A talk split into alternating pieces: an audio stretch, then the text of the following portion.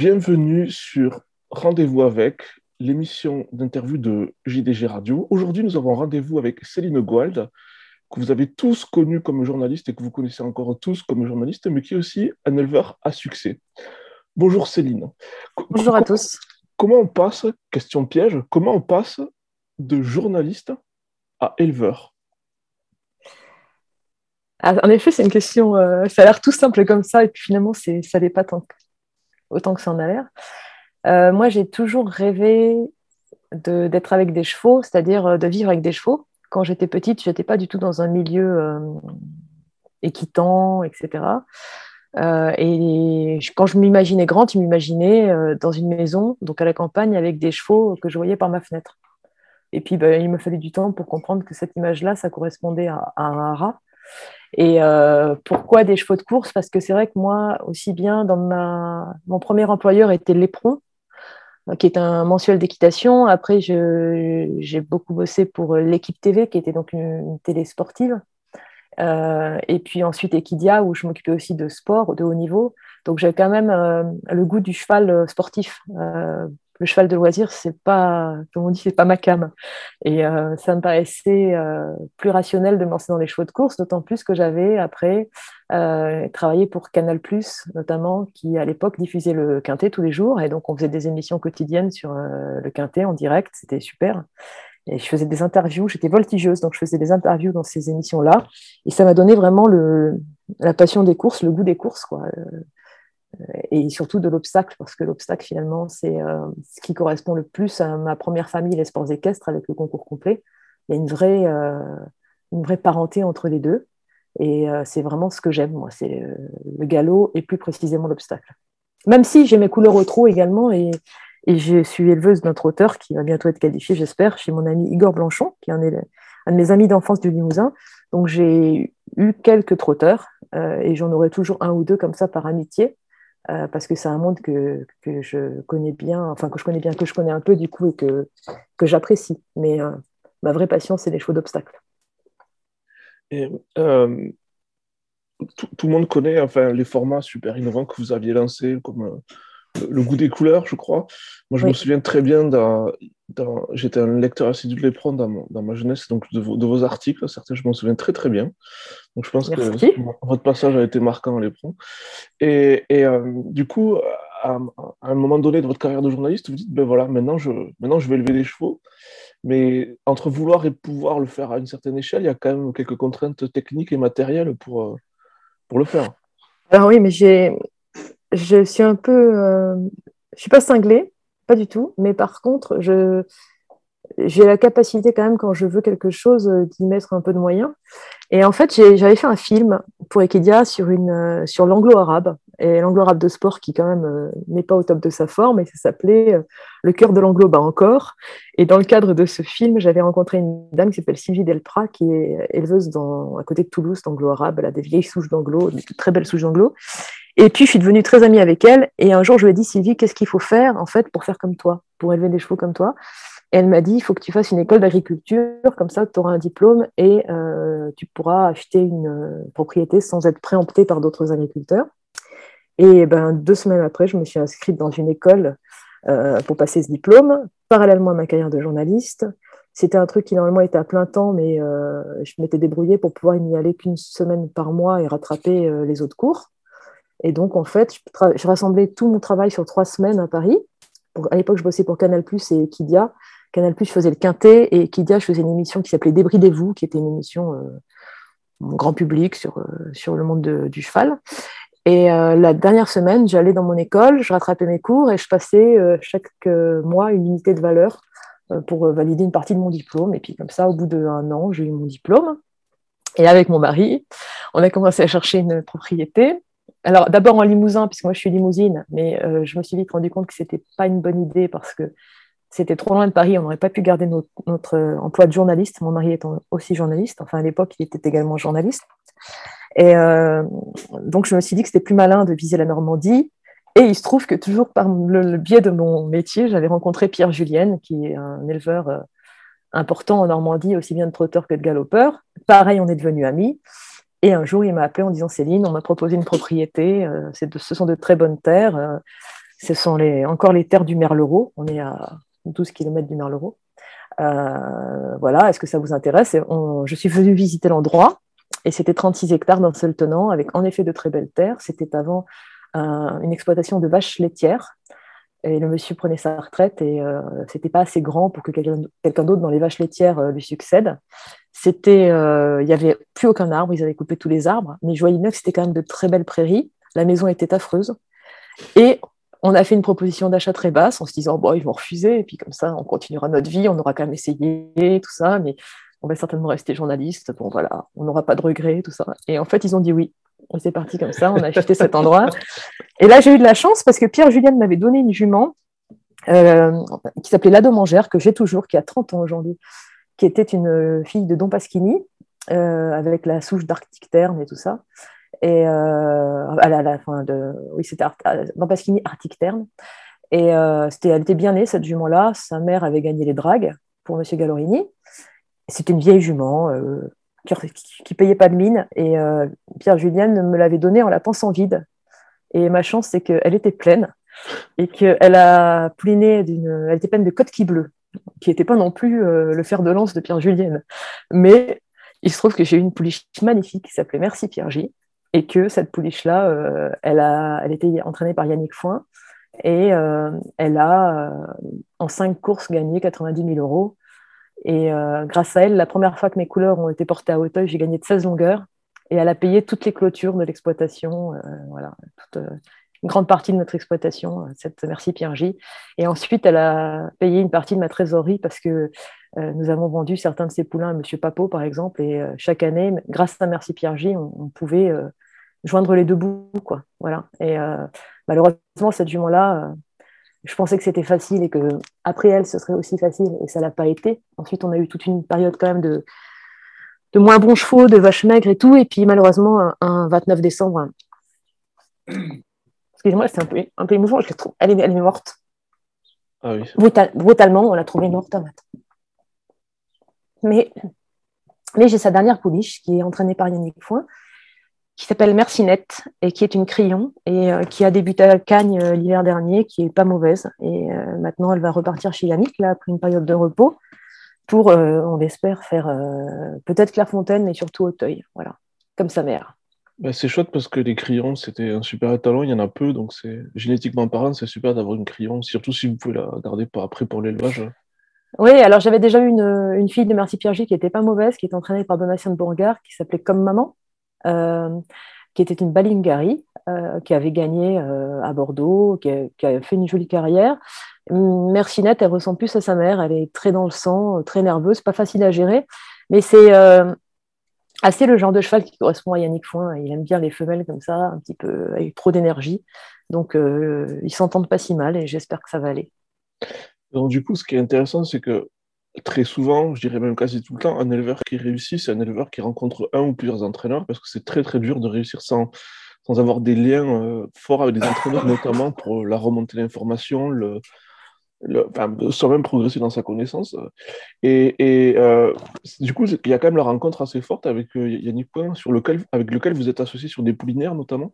Oui, alors ça, c'est pareil, c'est toujours grâce à mon métier parce que à l'époque où je travaillais chez Equidia, où je faisais des films, j'avais envie de connaître mieux le monde des courses et j'avais proposé de faire un film sur le grand steeplechase. Et à l'époque, Yannick avait un, Je ne connaissais pas Yannick, hein, mais euh, on m'a dit tiens, Yannick Foin, il est sympa, tu devrais essayer de faire ce gars et tout. Et il avait à l'époque un cheval qui s'appelait Valfranc, qui était entraîné par, qui était un cheval de Gérard Margogne, son oncle, mmh. qui devait courir le grand steeple.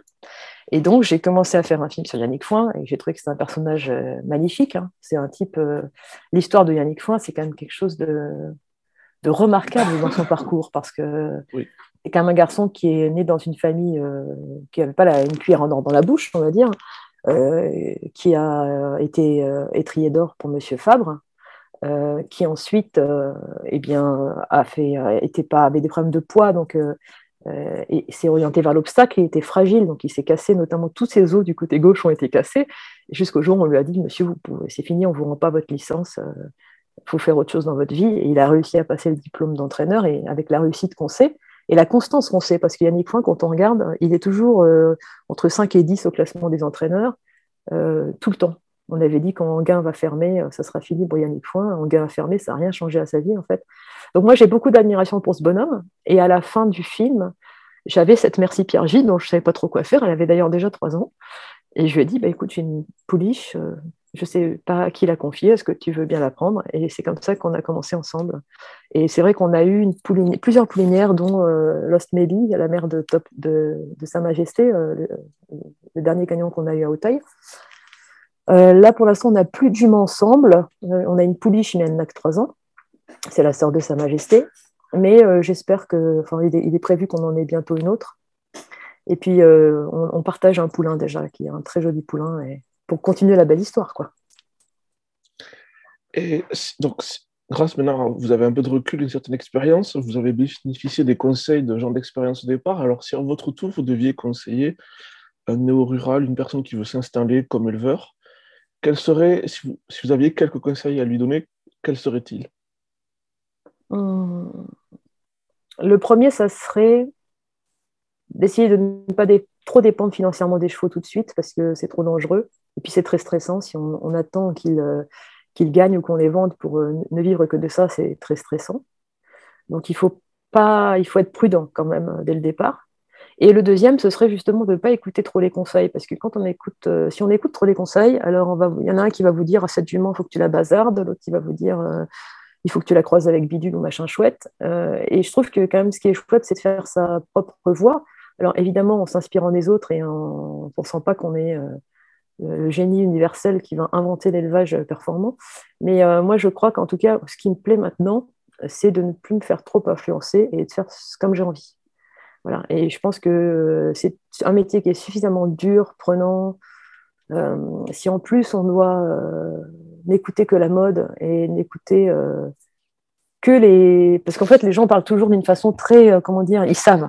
Ils savent, euh, ils savent que tel étalon est pas bon, ils savent que tel jument faut pas les garder, ils savent que machin. Euh, moralité, moi, si je les avais écoutés, par exemple, euh, j'aurais plus la famille de Captain Speaking et Flic ou Voyou, parce que c'était pas une famille avec une super souche.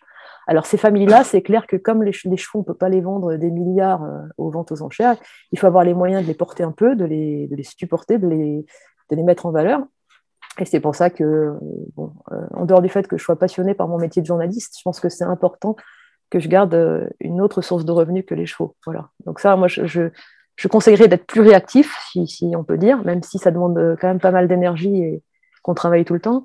Et je conseillerais d'essayer de, tracer sa propre voie sans trop écouter euh, les sirènes des uns et des autres.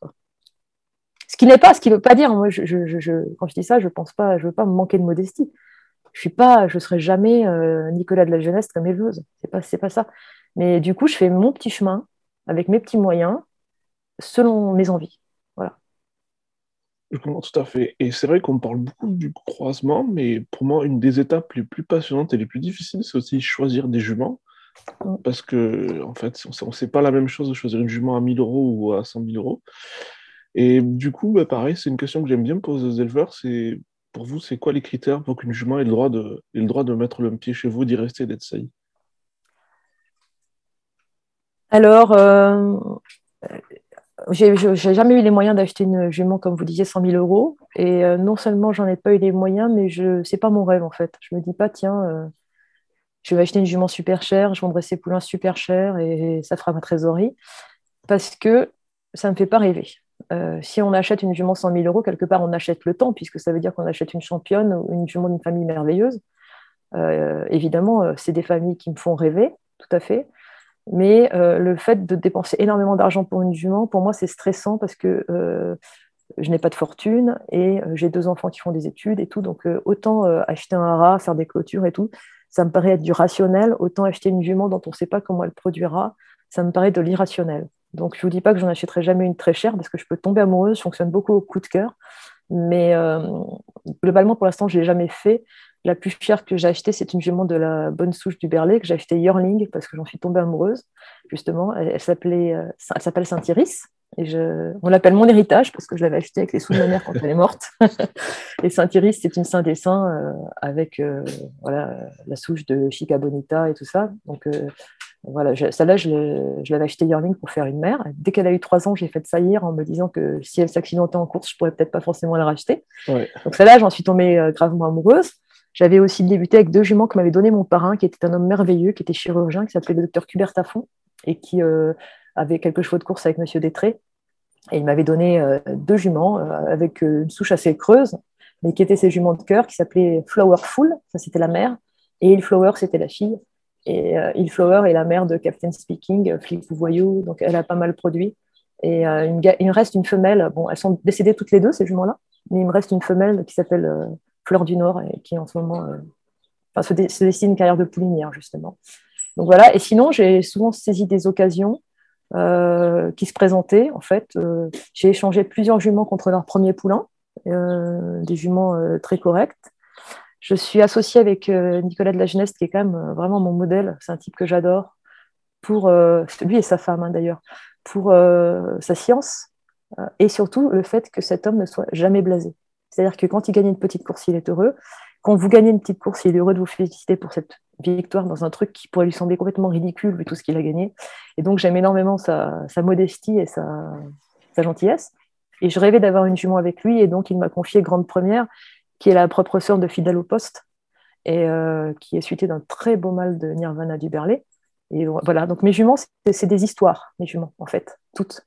Et euh, c'est ce que j'aime chez elles. Et c'est pour ça que quand je suis euh, revenue des dernières ventes Arcana auxquelles j'ai participé, qui étaient les ventes de novembre dernier, où j'avais très bien vendu un cheval qui était le trois quarts frère des patentes. Donc celui-là, on l'a vendu 82 000 euros, ok, très bien, pour des clients. Et les autres que j'avais à vendre n'ont pas fait des gros prix.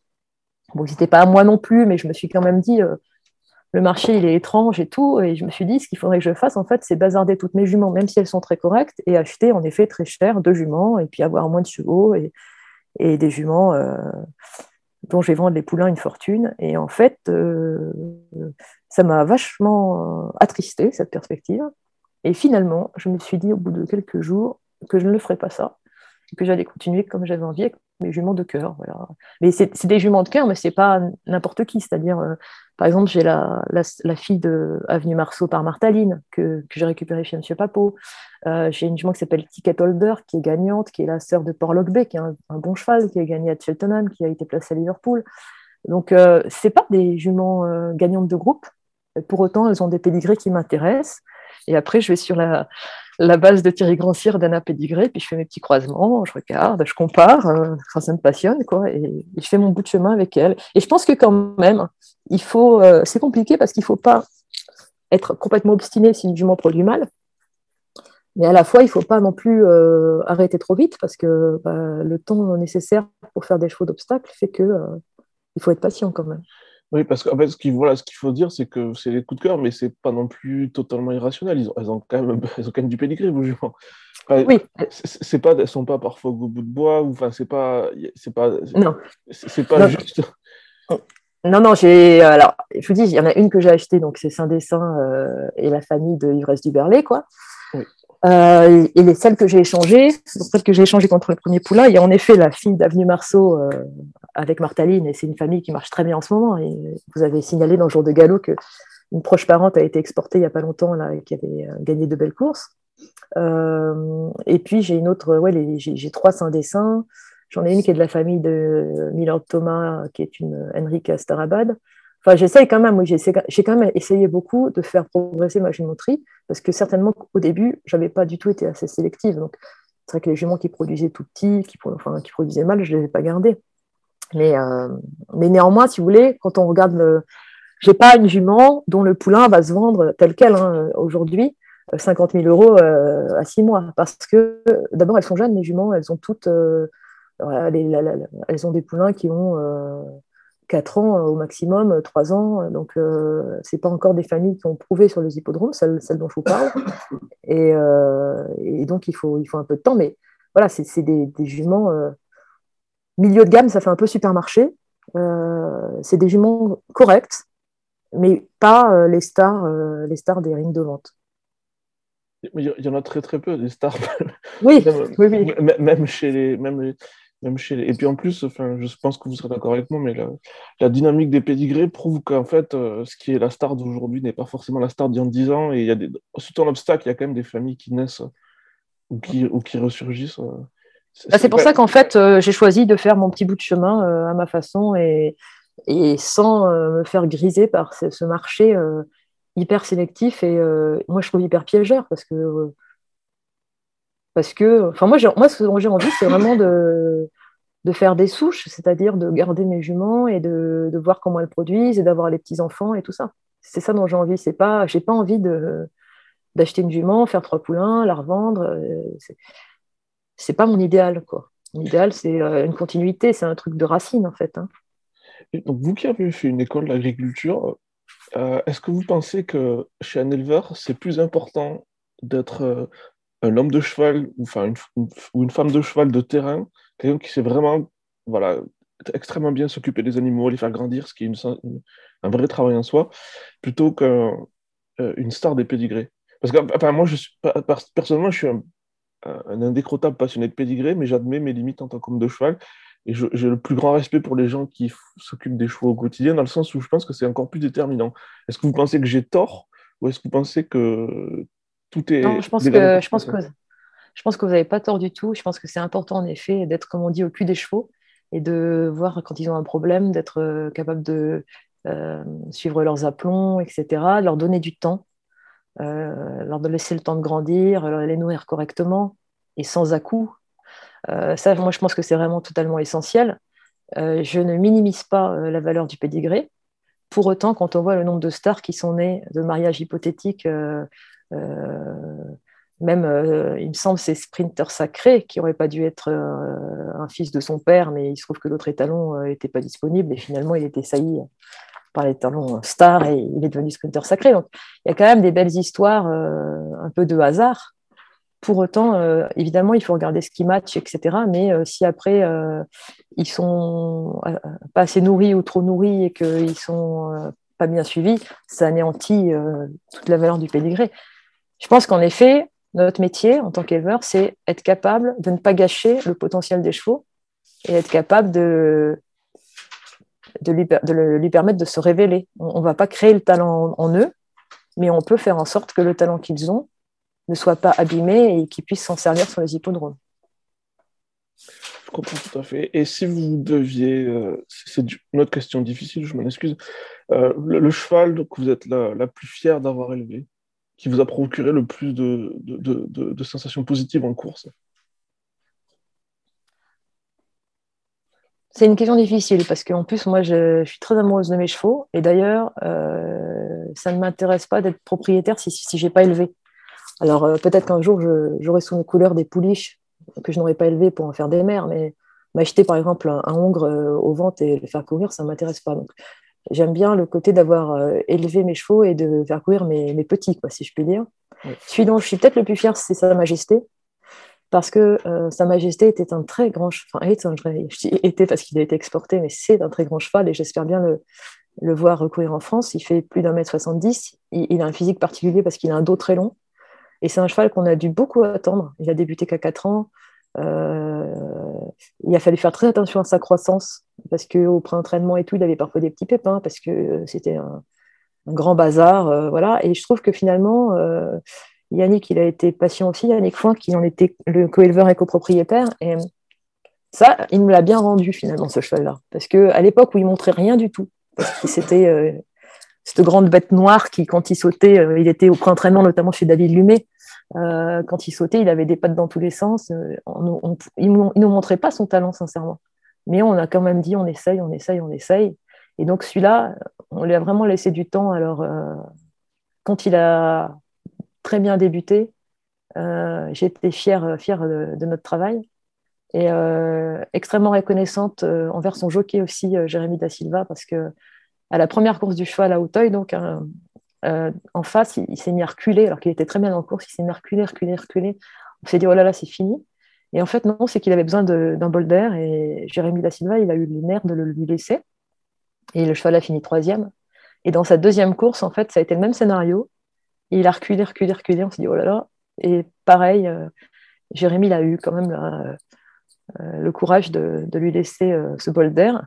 Et puis après, le cheval est venu gagner assez facilement. Donc, c'était euh, là, je trouve que lui, c'est vraiment quand même la récompense d'un bon travail global d'équipe, ce cheval-là. Parce que il était tellement grand, tellement. c'est un beau cheval, mais c'est vrai qu'on pourrait lui enlever deux vertèbres, il serait tout aussi beau. Quoi. Et donc, je, trouve que c'était un beau travail de tout le monde, ces deux pro-entraîneurs qui étaient Jennifer Pardano et, David Lumet, et puis tout le reste de l'équipe. quoi. Donc maintenant, il ne vous reste plus qu'à aller lui rendre visite en Irlande chez Willy Mullins, ce qui pourrait faire l'objet d'un reportage tout à fait intéressant.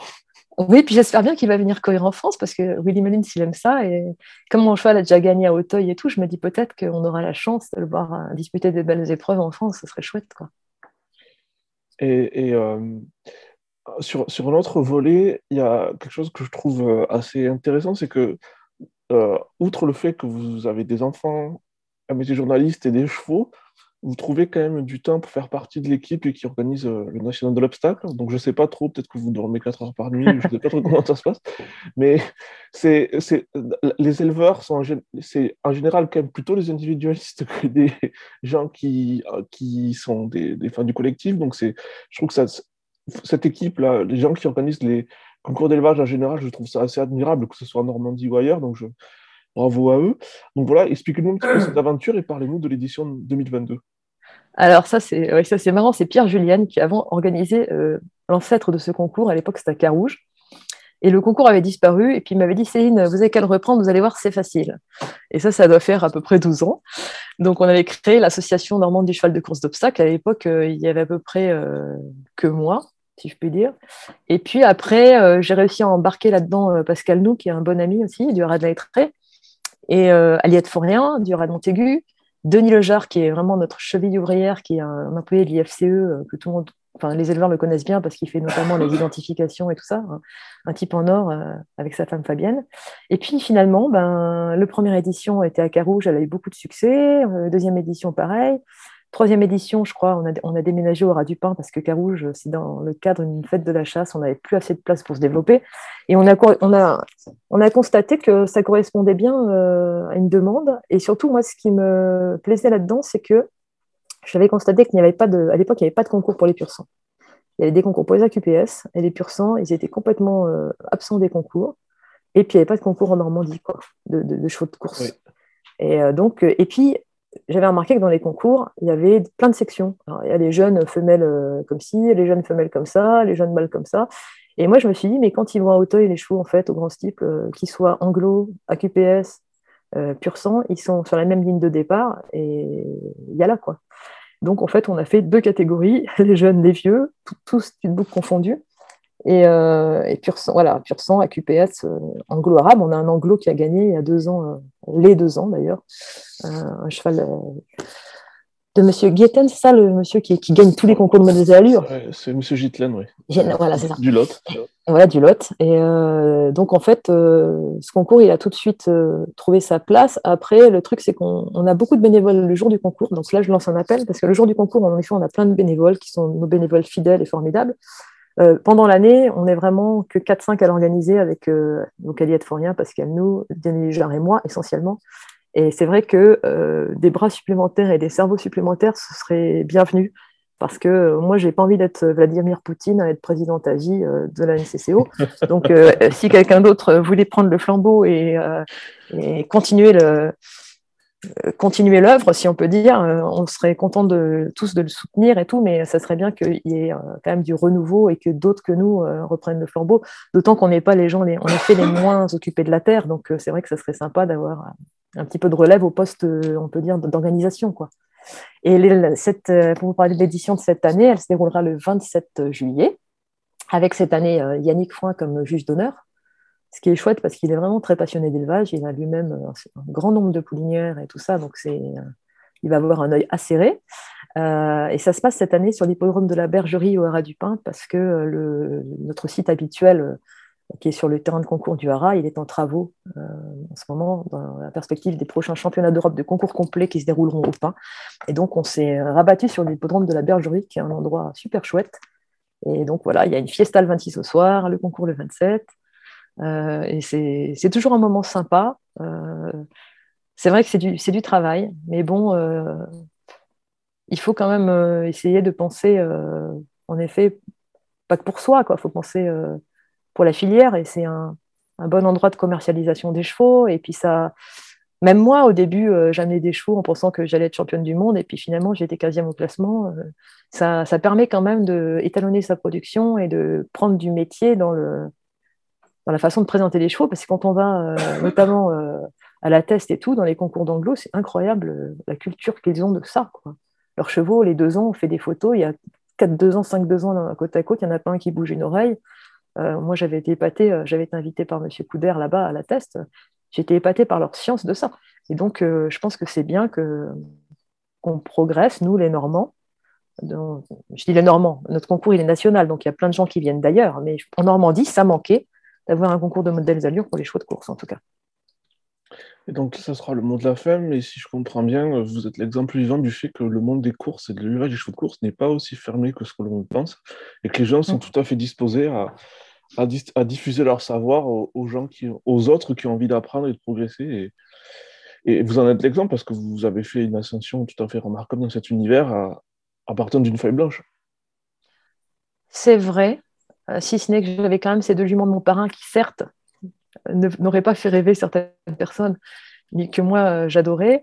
Et puis, euh, c'est vrai que moi, j'hésite pas à demander des conseils. Alors, comme je vous disais, c'est pas que je les suis pas tous, j'essaie de faire mon chemin.